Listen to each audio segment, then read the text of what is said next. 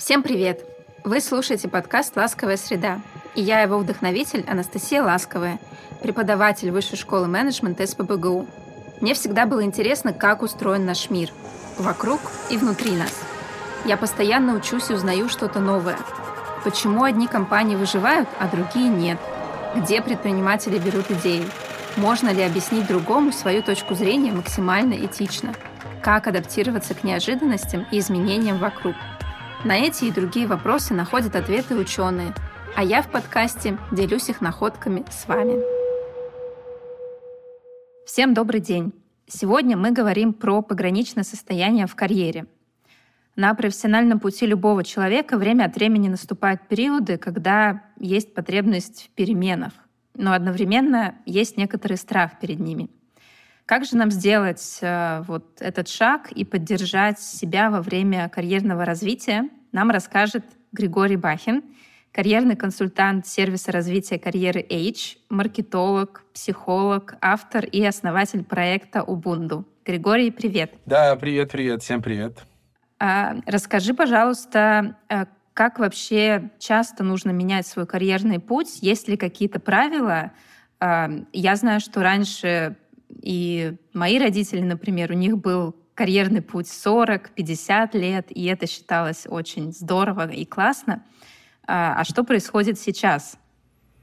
Эм, ну, есть э, такое, мне кажется, важное мнение, да, что э, цикл жизни сотрудников компании, он э, значительно сокращается. Допустим, я не очень верю в цикл жизни 10, 15, там, 20 лет, когда человек сидит на одном месте. Если он не прогрессирует внутри компании, то, наверное, он действительно завис на эти 5-10 лет, но либо у него просто нет каких-то амбиций в своем развитии, а, я человек, который застал, наверное, два таких периода. Первый как раз у меня основная работа была в правоохранительных органах. Я проработал 8 а, лет в общей сложности с учебой, там получилось почти 13, э, и в 30 лет я поменял свой карьерный трек. Как раз первый мой такой этап э, осознанный а, перехода вот из одной точки в другую, да, смена карьерного вектора, карьерной профессии, полностью перезапуск, в принципе, жизненного пути карьерного трека. И, соответственно, дальше у меня уже душа, так говорится, понеслась в рай. Я, наверное, ну, мне хотелось менять работу как можно быстрее, как можно чаще, потому что я как-то очень быстро прогрессировал, рос, видел разные возможности, мне хотелось попробовать вот это, вот это, вот это. Поэтому сейчас я, наверное, считаю, что цикл жизни — это где-то примерно от года до трех. То есть первый год происходит какая-то такая адаптация человека, человек вникает в новую сферу, в профессию, пытается в ней разобраться, набрать какие-то э, такие механические простые навыки. Дальше следующий там год, допустим, он эти навыки совершенствует, уходит, может быть, глубже в бизнес. И третий год, наверное, он уже становится таким полноценным экспертом, и здесь уже либо ему нужно двигаться по карьере вверх, какие-то новые вызовы, наверное, управленческие, возможно, даже, либо какие-то масштабные проекты, интересные, амбициозные задачи, либо, к сожалению, там, не знаю, во многих российских и даже, говорят, западных компаниях самый лучший рост в карьере, да, это переход в другую компанию. Все, к сожалению, э, многие корпорации, даже крупные корпорации, очень редко могут удовлетворить э, желания и потребности сотрудников, которые работают в компании. То есть, да, все-таки э, придя в какую-то компанию, проработав 2-3 года, достигнув определенных высот, выйти на новый уровень в этой компании сложнее, чем перейти на новый уровень, соответственно, в другой компании. То есть, словно говоря, если я пришел менеджером работать в какую-то корпорацию, там, по функционалу дорос, допустим, до хеда, то не факт, что через 2-3 года мне дадут должность хеда. Но при этом я могу, если это хорошая компания с хорошим именем на рынке, я могу спокойно уйти на хеда и, возможно, даже с ростом в x, э, там, полтора, в x2 в доходах, соответственно, в другую компанию на рынке. Вот, поэтому вот э, я считаю, что где-то 2-3 года, наверное, вот ну, цикл такой. Наверное, если мы говорим про профессии новые, особенно там диджитал-маркетинга, да, там интернет-маркетинга, там где появляются, в принципе, каждый год новые профессии. Таргетолог, СММщик, мемолог, э, да, кого только нет сейчас на рынке. И вот, наверное, профессии типа врача, там, юриста, может быть, даже, да, они немножко консервативные, там, возможно, цикл жизни э, сотрудника, он такой чуть-чуть увеличивается. Поэтому, ну, в целом, мне кажется, если мы берем модные, молодежные, такие современные профессии, конечно, тут как-то все динамично развивается. Угу. А не возникает у работодателя какой-то такое, наверное, скептическое отношение, если человек меняет каждые 2-3 года компанию. То есть ты априори понимаешь, что он от себя уйдет через 2-3 года, возможно, в него и вкладывать не стоит. Или у работодателей тоже меняется отношение? Ну, не знаю, моя позиция такая, что работодатель на самом деле не так часто вкладывает э, в сотрудников, как хотелось бы, да. Понятно, что есть модная тенденция по удержанию сотрудников, и удерживая сотрудников ты выигрываешь в деньгах, и это уже доказано многими исследованиями. Но э, есть две карьерные стратегии. Первая карьерная стратегия — такой, наверное, какой-то плавный переход из одной должности в другую, там плюс один, допустим, да, там был менеджером, стал старшим менеджером, старший менеджер, там, групп-хедом и так далее. То есть, и, наверное, желательно в одной какой-то нише. То есть, если ты пришел в нишу, там, допустим, Якомы, там, FMCG, ты в ней там плавно развиваешься. И есть вторая стратегия, это джамперы, так называемые. Это люди, которые, э, ну, полгода, год могут поработать, полтора года, да, то есть он поработал сегодня в IT, потом перепрыгнул, ушел куда-нибудь там в FMCG и так далее. То есть я, по сути, такой джампер, да, но, с одной стороны, э, первая часть карьеры у меня была как раз она такая вот это плановое развитие. Я как раз там был э, простым экспертом, потом стал старшим экспертом, потом были э, там руководителем отдела, был какой-то небольшой период времени, хотел быть там руководителем подразделения и так далее. То есть у меня как раз был такой плавный взлет.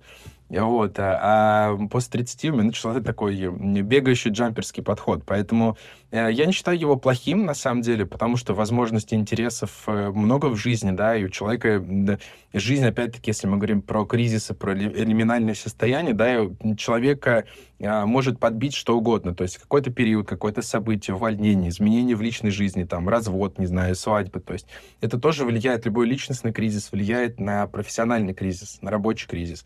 Поэтому человек может год работать очень классно, выполнять свои обязанности в какой-то одном направлении, потом его очень переклинит, он пошел получил дополнительное образование. Возможно, у него был какой-то глубокий интерес, там, не знаю, а в инвестициях, он решил там уйти в бизнес, там, в юнит-экономику, допустим.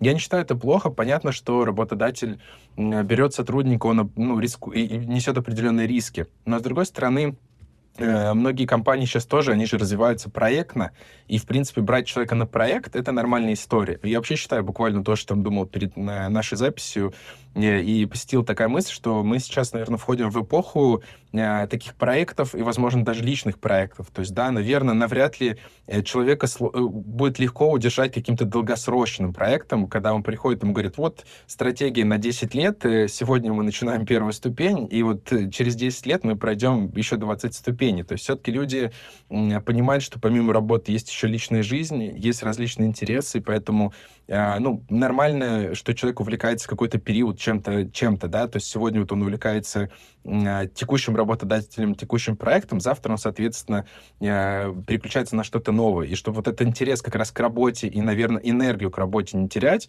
поэтому вот э, то, что человек меняет карьер, карьерные какие-то пути, это вполне нормальная история. Я считаю, ну, работодатель понимает, сейчас нет такого, я там за последние несколько лет прошел, наверное, там 50 где-то собеседований, и нет такого, что работодатель говорит, о, ты проработал меньше года, нет, мы тебя не возьмем. Бывает, что обращают внимание, хорошо бы все-таки в резюме иметь э, там один-два года работы полноценных в какой-то хорошей компании, желательно там крупной, да, хотя бы, ну, чтобы работодатель понимал, что в принципе, если компания хорошая, продукт интересен, на пару лет тебя могут удержать. Но в целом я очень много тоже отсматриваю резюме, ко мне приходят тоже на консультации, там порядка уже, наверное, тоже 50-60 консультаций за это, за там с начала года я дал даже с весны. И много резюме с ребят приходит э, где-то с опытом там до года, в последних особенно компаниях там год-полтора, э, это прям, ну, крайне редко увидишь три года, и это прям скорее исключение, чем правило. Угу. То есть это получается такая стратегия карьерная не развитие в определенной области, а какого-то, наверное, пробование нового, или как, как это обычно звучит? Вот я тоже сама люблю проекты, я обычно работаю именно в проектной истории, то есть мне все время нужно какой-то новый проект делать, мне так скучно жить.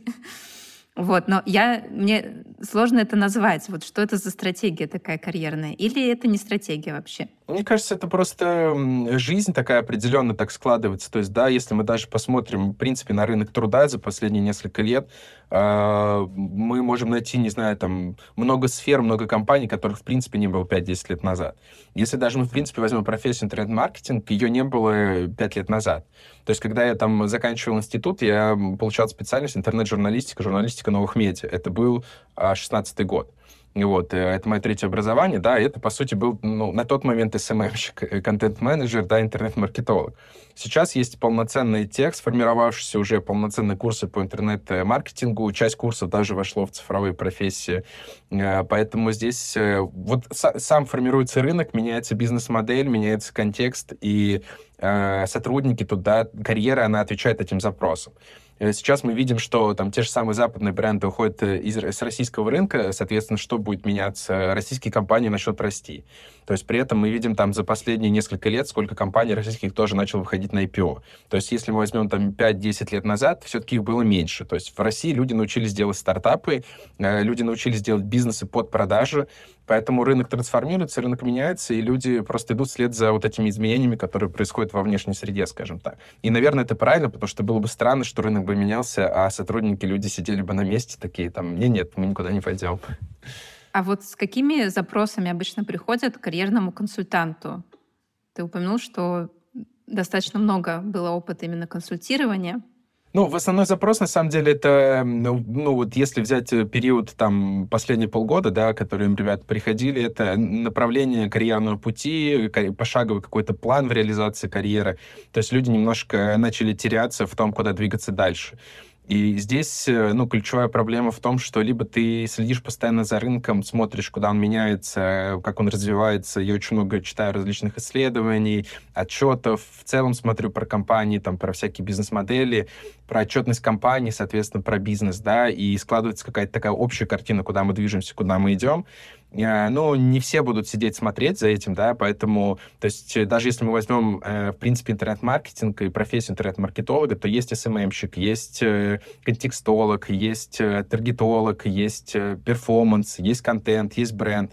И, как правило, вот я в основном в большей степени про маркетинг ребят консультирую, беру, потому что у меня в этом экспертиза, сам я строил там путь. И поэтому здесь вот люди хотят понять, куда им двигаться дальше. То есть был он, допустим, э, там, перформансником, э, отвечал за там перформансы, за показатели, за метрики в performance-инструмент. Куда ему двигаться дальше? То есть стоит ли ему идти получать бренд-образование или не стоит? То есть, может быть, ему там идти в крупную компанию, может быть, не в крупную компанию. То есть, скорее, вот понимание вектора, вектора своей карьеры. То есть, да, вот ту самую точку Б, в, в которой хочется дойти. То есть люди ее не понимают и порой не видят просто потому, что у них нет, нет опыта. Не, нет опыта в этом, да. И как раз э, то, что нас пугает, то, что для нас неведомо, это, ну, как правило, вызывает у нас определенное отторжение скорее, то есть отрицание. А, поэтому, да, вот в основном такие запросы, что куда двигаться, куда дальше пойти. Очень в меньшей степени рост в доходах, наверное, да, казалось бы, навряд ли. Ну, это как э, сопутствующий запрос, но такого, что а, я классный, крутой специалист, хочу получать в два раза больше, я даже, наверное, не встречу. То есть все-таки основная история, вот я такой прикольный, классный, куда мне с этим пойти э, дальше, чем заниматься, и, ну, это действительно тоже одна из таких вот причин интересных особенностей современного рынка труда, что зарплата не настолько привлекает людей. Ну, то есть не только зарплата привлекает людей. То есть люди все-таки приходят за интересным каким-то функционалом, за интересным опытом, за интересной командой, за интересным проектом. И, конечно, они хотят получать соответствующую компенсацию и мотивацию. То есть, но навряд ли я сам даже по себе могу сказать, что я получал несколько предложений за этот год по работе, Э, и я отказывался из-за графика 5.2. То есть, да, когда строгие требования 5.2 работаем, и я такой уже нет. Я вот уже с, после гибрида, после удаленки, я уже не уверен, что я хочу 3 часа в день тратить на дорогу, на там очные встречи, хотя я люблю офлайн, я люблю встречаться с командой, общаться. Я верю в то, что когда-то и настанет эпоха, когда мы снова вернемся в офлайн. Но вот сейчас, конечно, вот условия труда это тоже как бы сильно, сильно влияющая история на, на сотрудников и выбор компании. Очень понимаю. Я тоже уже, наверное, не смогу в таком режиме работать. А, у меня был опыт работы эм, тоже в корпорации с 9 до 6, вот как обычно стандартный график. Но сейчас я уже понимаю, что нет э, ни за что на свете. А вот э, получается, э, приходят, потому что хотят куда-то двигаться, да, то есть есть потребность в изменениях, но почему-то сами не могут увидеть возможности. Вот ты говоришь, что нету насмотренности какой-то, получается, по рынку вообще, и э, какие есть возможности? Или есть какой-то еще внутренний страх вот по поводу изменений? Два фактора, и тот, и тот. Э, вот, я тут кое что-то подсел, э, не знаю, смотрел ты или нет, «Обмен домами» на пятнице есть такой ток-шоу, и там, ну, там семьи меняются местами. И история такая, что могут более, скажем так, богатые переехать э, э, к менее богатым, а менее богатым к более богатым. И там бывают люди, которые там из деревни приезжают в замок, например. И вот э, очень интересно, как люди начинают вот в новой среде, да, пытаться адаптироваться, понять, то есть насколько они себе объясняют, почему они недостойны вот этого дома, допустим, или вот этих условий там. И очень часто как раз вот, э, когда человек хочет из одной там э, компании перейти в другую, он себя скорее вот, есть такое понятие, как ограничивающее убеждение. И он вот находит в себе э, скорее больше точек нет, чем да. То есть очень сложно вот решиться, потому что неизвестность всегда пугает, плюс ты, э, как правило, какой-то делаешь переход, если какой-то шаг. Э, есть очень классная такая книжка э, «Прыжок веры», и в целом есть спич такой, тоже называется «Jump» на Ютубе. И ты все время немножко проваливаешься, то есть никогда ты не можешь сделать переход, и сразу у тебя такой рост будет, да, там, в x крат. То есть есть небольшой провал, возможно, большой где-то, а после него же начинается снова подъем. И вот к этому провалу нужно быть готовым. То есть, э, потому что ты приходишь какую-то новую, на новую территорию, и э, ты ее начинаешь осваивать. И нормально, что ты, э, ну, не всегда получается что-то хорошо. И, соответственно, а, вот люди, многие просто боятся вот этих самих изменений. То есть не все готовы получать удовольствие от этих изменений. Поэтому здесь, да, он и такой, такой фактор. То есть чтобы понимать, куда ты хочешь прийти, нужно четко понимать свои желания и видеть свой вот этот вот карьерный трек, да, заниматься, скажем так, какой-то своей стратегией полноценной. Но у нас, к сожалению, наверное, как и многие другие сферы, э, мы а, многие свои задачи решаем по потребностям. То есть возникла проблема какая-то, мы пытаемся решить. То есть э, что-то случилось, мы тоже там ищем какое-то решение. То есть мало людей, кто вот приходит в компанию, я могу по себе, допустим, сказать, то когда я менял профессию, у меня, в принципе, в голове уже был какой-то трек, куда я хочу прийти. Ну, то есть э, у меня была цель стать директором по маркетингу, допустим, и я ее, ну, долбил все там вот свои там 7 лет, пока я нахожусь в профессии. Я не знаю почему, я даже не видел, наверное, ту компанию, в которой я хочу быть директором по маркетингу, маркетингу, но я вот это вот долбил, долбил, долбил, и приходя в ту или иную компанию, я всегда такой, так, окей, что я здесь могу взять, куда мне двигаться дальше? То есть я всегда к себе относился немножко как к бизнесу, то есть какие э, навыки мне нужно проработать, чтобы я мог продать это следующему работодателю. То есть я не приходил в компанию и не говорил себе, вот, классная компания, я с ней буду работать лет 20. То есть я приходил и понимал, так, есть этот проект, есть вот этот проект, есть вот этот навык, можно получить вот этот навык, расширить. Что мне нужно набрать с точки зрения навыков, чтобы стать, продать себе дороже и получить там плюс один к должности в будущем. Поэтому многие вот не скажем так, не совсем, наверное, может быть, со всей серьезностью подходят, проходят э, к своей карьере, да, они скорее вот в большей степени плывут по течению. То есть вроде сейчас мне хорошо и окей. Ну, и с другой стороны, действительно, много, многим ребятам и не нужен прям такой карьерный взлет, да, то есть на самом деле многие хотят быть где-то вот плюс-минус в своей позиции, там плюс-минус одна должность. Вот не, не все супер прям такие амбициозные, да, не так много людей, которые хотят прям вот, ну, например, как я, там, да, там, условно говоря, который вот там 7 э, лет назад пришел в профессию и прям четко знает, знать, что да, я хочу быть там каким-то супердиректором или супер каким-то топом. То есть многие хотят получить определенный набор навыков, определенную компенсацию, мотивацию и спокойно, соответственно, жить и ну, работать, может быть, даже в одной компании там 3-5 лет и, и окей. Угу. То есть лучше подходить так более серьезно да, к выбору карьеры, оценивать все-таки не просто вот мне тут нравится, здесь классные ребята, классная команда, я тут посижу какое-то количество времени, а действительно рассматривается, что я могу получить здесь, да, и, и куда дальше пойду. Ну, я считаю, что если мы строим карьеру, если мы строим карьерный трек, то действительно его нужно строить, да, то есть, ну, э, мы же не можем построить дом, например, да, там, или там, не знаю, отремонтировать квартиру без какого-то проекта, то есть, ну, вернее, может быть и можем, но, э, скажем так, внешние, внутренние там и качество там этого дома, здания, этой квартиры, оно будет очень сильно отличаться. То есть от того, если мы просто сделаем там то, как душа лежит. Это не хорошо, не плохо, это просто, наверное, опять-таки, да, две какие-то стратегии, два подхода к себе, к своей карьере. Кому-то ок, кому-то не ок. Самый главный здесь, наверное, критерий, насколько вам в этом комфортно. Если вам комфортно, окей, то есть и можно решать проблемы по потребности, можно решать условно говоря, ну не то чтобы прям заранее, да, так, но вот можно подготовить почву. Обычно ты советуешь, когда прям хотят сменить полностью карьеру, да? Ну вот, опять же, у тебя был такой опыт, я так поняла, из одной сферы в кардинально другую.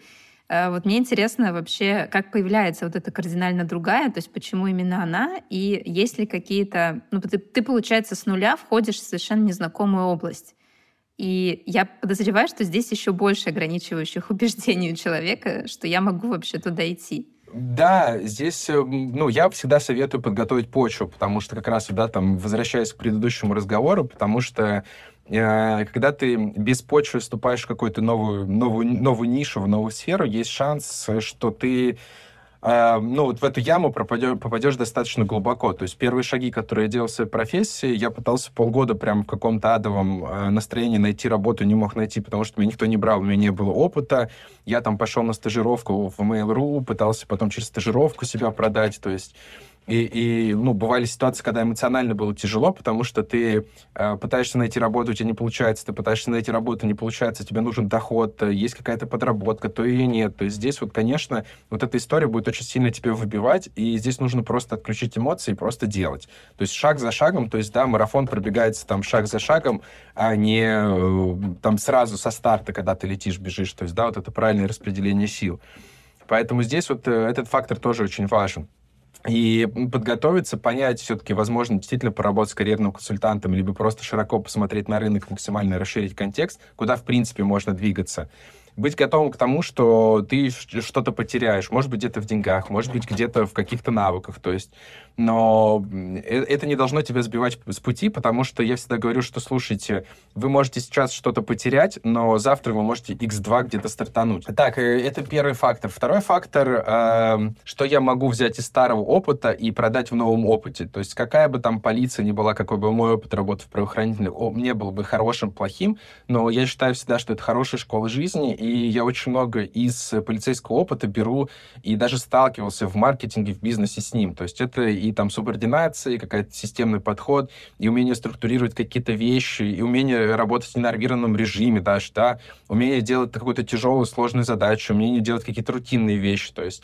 и, соответственно, вот понять, как вот свой прошлый опыт упаковать для нового. Потому что очень часто все-таки кардинально, прям совсем кардинально, не так часто люди меняют э, там профессии. То есть можно пройти э, какое-то обучение, можно пройти стажировку. То есть я, например, просто пришел к преподавателю в институте и сказал, слушай, дружище, я хочу пройти стажировку. Просто я понимал, что мне нужна стажировка как дополнительный крючок и способ продать себя потом. И, ну, действительно, это сработало. Я через полгода, уйдя, мне все говорили, слушай, ты никому нигде не нужен будешь, тебе там вообще только в охране ты можешь работать э, в банке. Но через полгода у меня было два выбора. Я мог уйти журналистом работать в газете «Метро», а мог уйти контент-менеджером вот в компанию B2B, которая занималась сувенирной продукцией. Я вот ушел контент-менеджером работать вот во второй компании. Вот, поэтому, то есть я вот за то, чтобы, соответственно, подготовить плавно почву. Я не советую делать, как сделал я, потому что, ну, можно действительно очень сильно эмоционально просесть в этом плане, потому что я, там э, действительно лежал калачиком и думал, где взять силы, мне там 30 лет, э, нет, не, нет никакого дохода, по сути, да, там какие-то... Я студентам писал тогда, помогал с различными эссе и литературными заданиями, и такой думаю, блин, где же там работа? И я там хожу бесплатно на какие-то стажировки, что, что со мной происходит, что я в этом мире делаю не так. Но я четко понимал, для чего я это делаю. То есть, да, когда вот в жизни есть определенные трудности, нужно понять, для чего мы это делаем, ради какой цели большой. И рано или поздно, да, к этому человек приходит. Если, ну, то есть э, часто люди отступаются буквально за несколько шагов. Вот, вот когда наступает вот этот момент отчаяния, э, вот это значит, что мы уже подошли к какой-то черте. И вот если мы сейчас откажемся и поддадимся этому отчаянию, значит, мы эту черту не перейдем, она просто отойдет на следующий уровень. И мы либо не дойдем до нее никогда, либо дойдем уже на следующем уровне до нее. Ее все равно нужно будет тогда проходить. И кажется, что чем старше ты становишься, тем сложнее получается такой переход. Да, безусловно. Ну, у меня не так много кейсов, допустим, если мы берем там даже мою сферу, да, там э, из полиции ребята уходили либо там в 20 лет сразу после университета, э, либо там, ну, до 25, например, лет первые годы работы. То есть таких прям ситуаций, что у меня э, коллеги ушли в 30 там и позже, ну, практически нет. Только, наверное, в 37 на пенсию ребята уже уходят.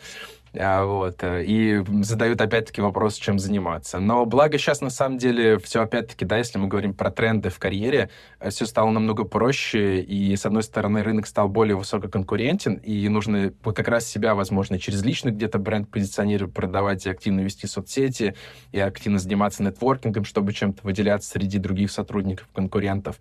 А, потому что вход в профессию, он сильно сократился.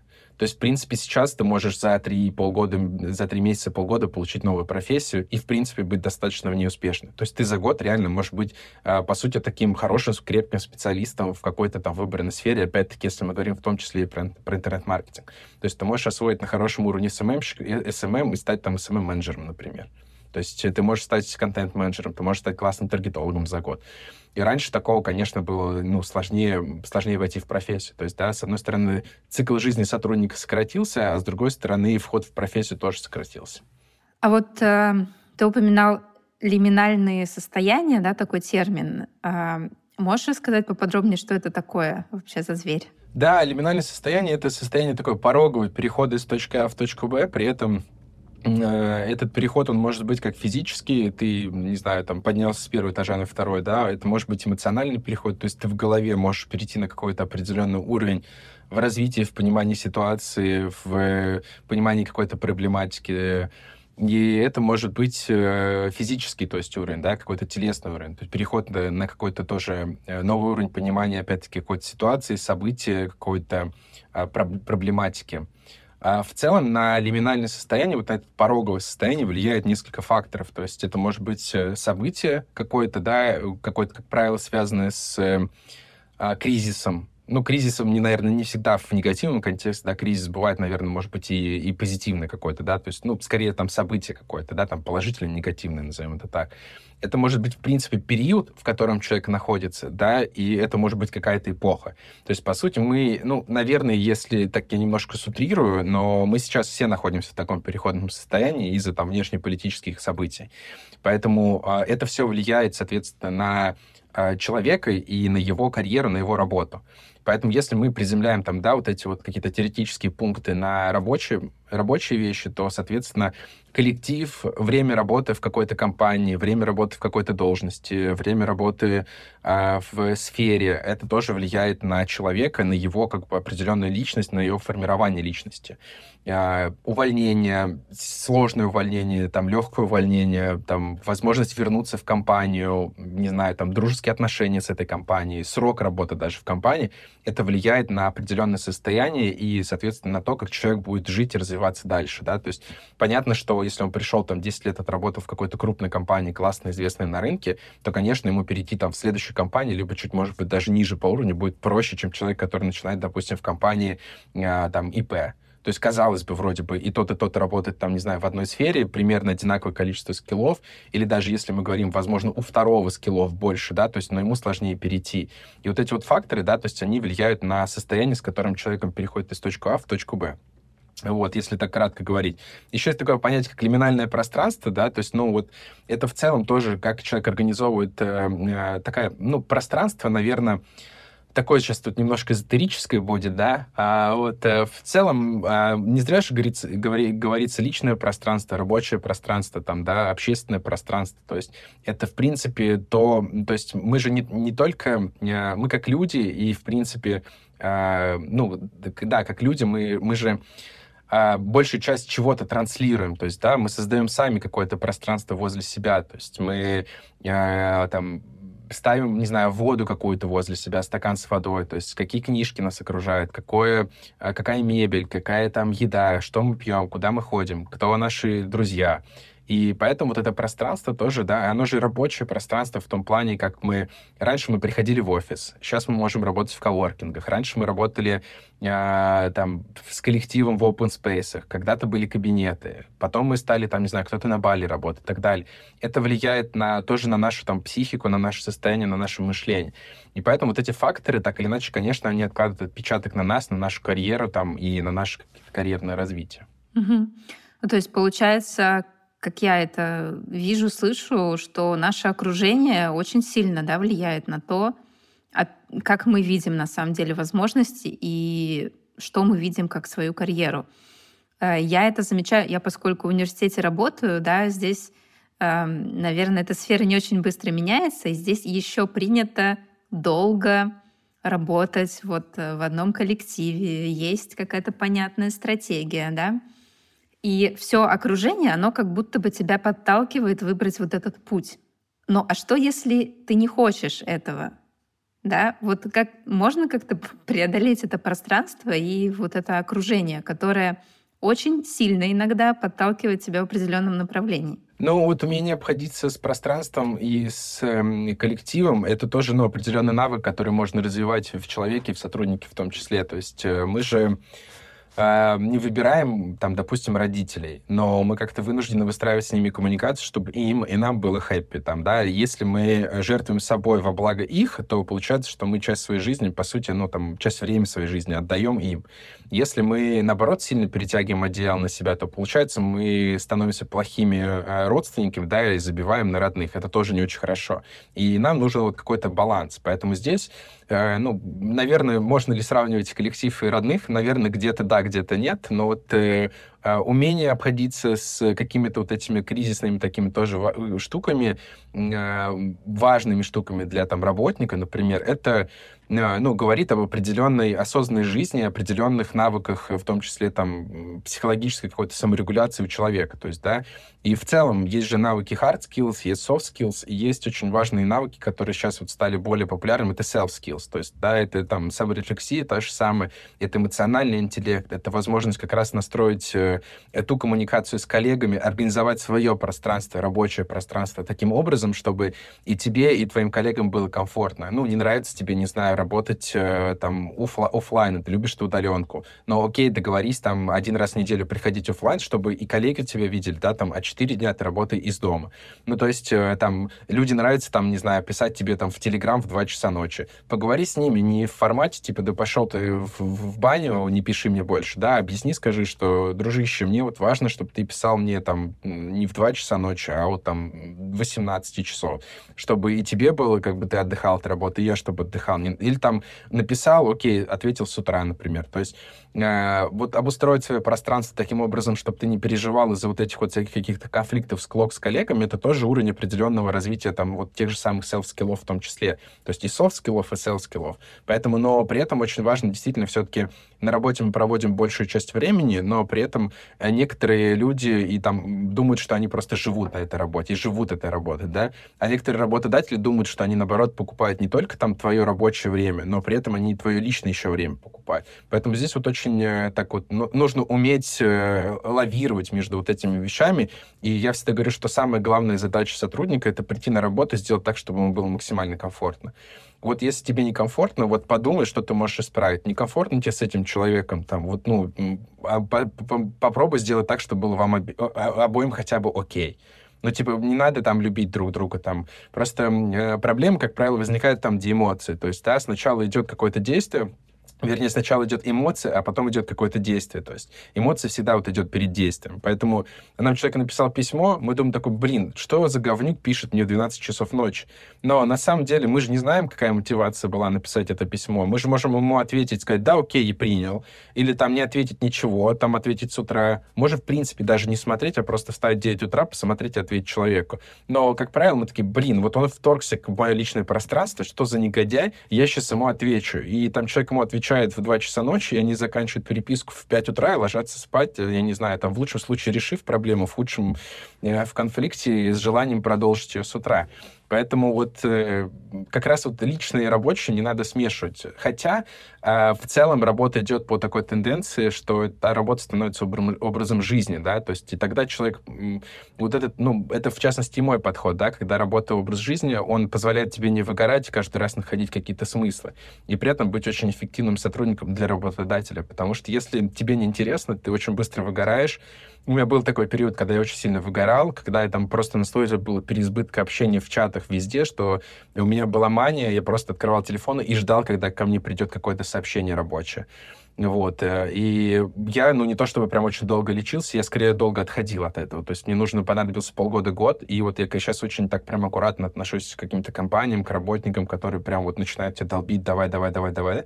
И вот эти вот всякие токсичные, ненас... это насильственные, уже такие вот какие-то полунасильственные общения, да, я стараюсь как-то так все-таки уже заранее э, стелить соломку. Э, да, я тоже с таким сталкивалась. Э, причем, ну, я сама нормально отношусь в любое время, потому что у меня стоит как бы режим сна, я отвечу, когда мне удобно. Но я знаю коллег, которые вот почему-то э, у них что ли привычка такая сразу отвечать, даже если тебе в это время неудобно, или ты сейчас вообще другим занят, но они как будто чувствуют вот эту потребность ответить на любой запрос.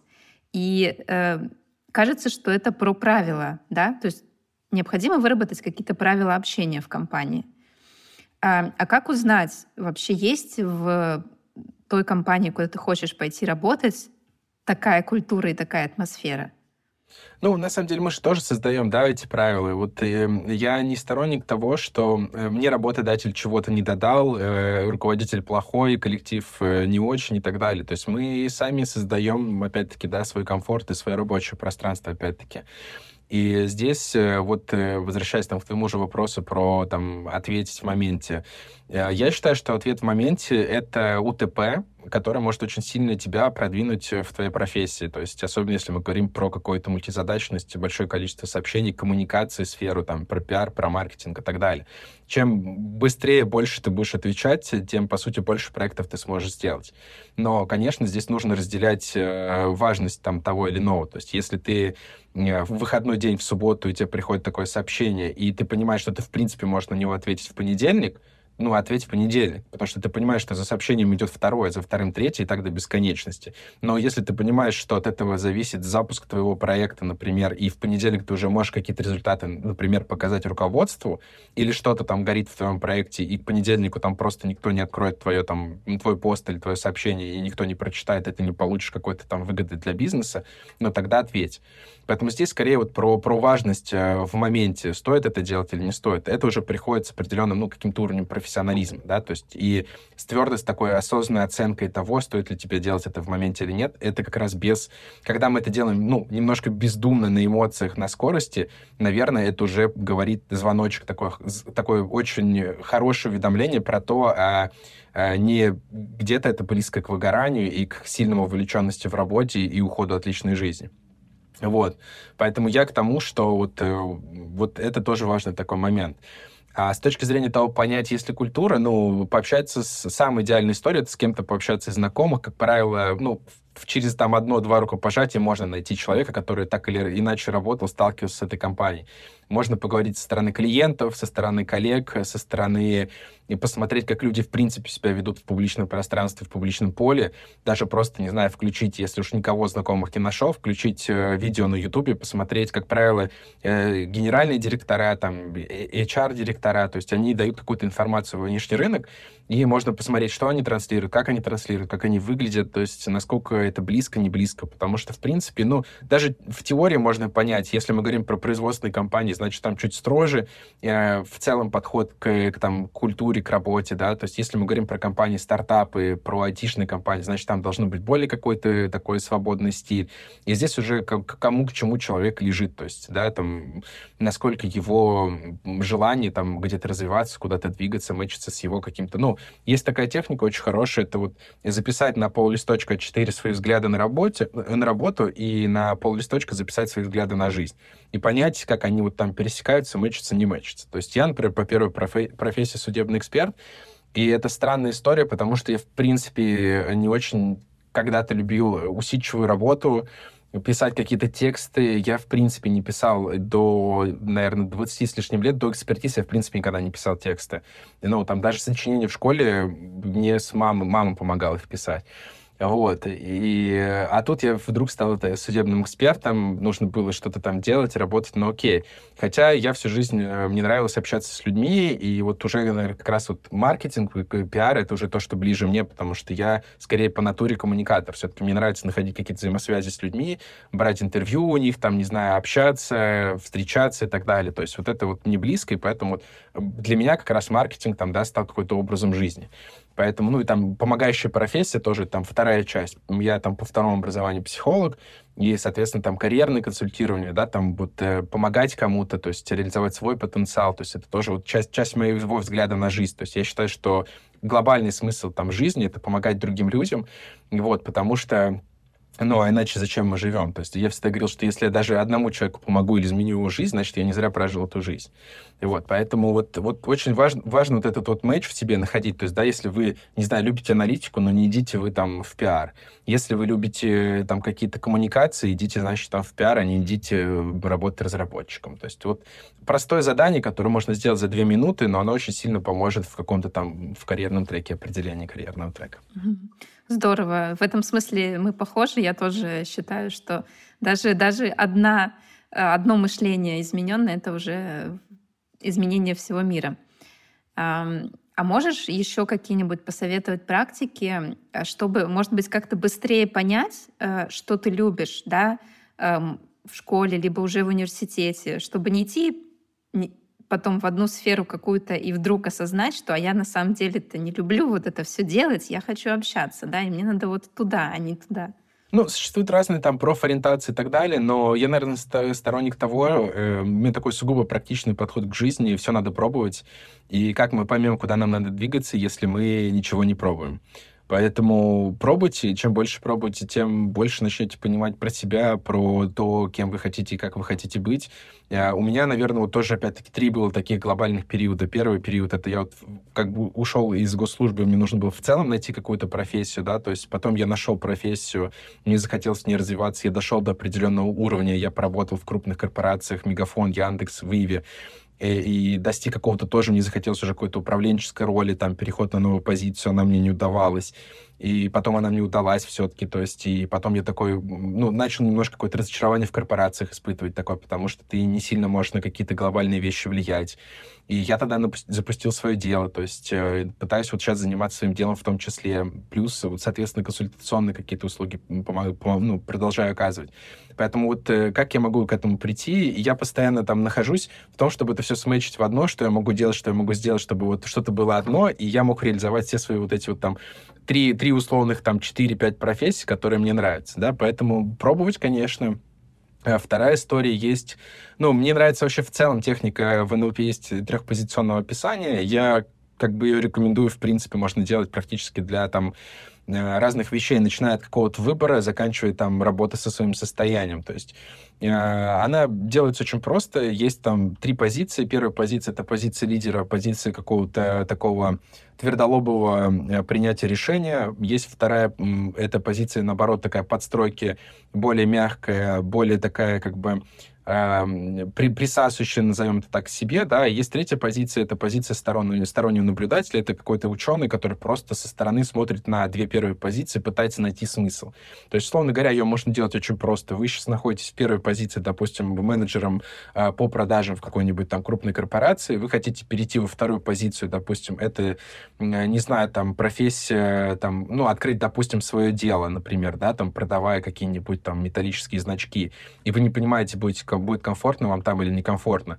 Вот вы сначала находитесь в первой позиции и общаетесь из этой позиции со второй, потом вы переходите во вторую позицию, со второй позиции общаетесь с первой. То есть тогда вы можете примерить на себя вот этот костюм новой, новой, как, новой будущей должности, назовем это так. А третья позиция, она просто смотрит и пытается найти точки пересечения, насколько вам, в принципе, реально, и насколько ваша энергетика, насколько ваше тело, да, там, позволяет вот перейти в эту позицию. А, смысл техники простой, на самом деле, в том, что она основана на...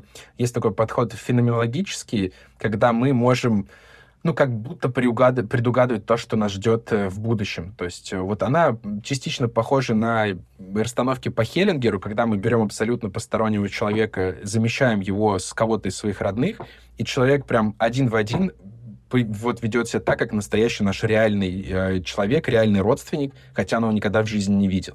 То есть это прям вот действительно феномен, и это, ну, никак не объяснимое, но это основа там многих психологических техник. Поэтому, в принципе, опять-таки, там, брать тот же гештальт, например, да, там одна из таких позиций в том плане, что в нас заложен очень огромный потенциал, нам просто его нужно раскрыть.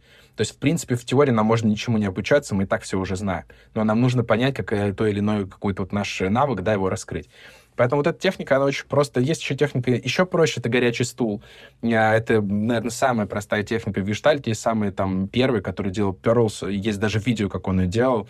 А, просто садишься на горячий стул, э, садишься на стул, и с позиции вот с этой, со своей, в которой ты сейчас находишься, ты обращаешься как бы к себе и вот разыгрываешь такую психодраму. То есть вот есть стул, в котором ты, и есть стул, в котором, как, в который там состояние или еще куда-то ты хочешь прийти. И вот вы просто эмоционально общаетесь друг с другом, да, там пытаетесь, типа, нужно мне приходить на эту должность? Нет, не нужно. Почему? Да потому что ты там, типа, потеряешь свой опыт. А я хочу, а ты там не хочешь, да, и вот этот вот диалог между собой, Э, просто то, что происходит внутри в нас, как правило, мы не всегда можем осознанно, э, осознанно как-то э, отрефлексировать, назовем так. А когда мы вот этот внутренний диалог выносим вот на эти стулья, тогда мы можем со стороны посмотреть и понять действительно, в чем, собственно, как бы ключевая там задача, стоит ли нам все-таки делать этот выбор или нет.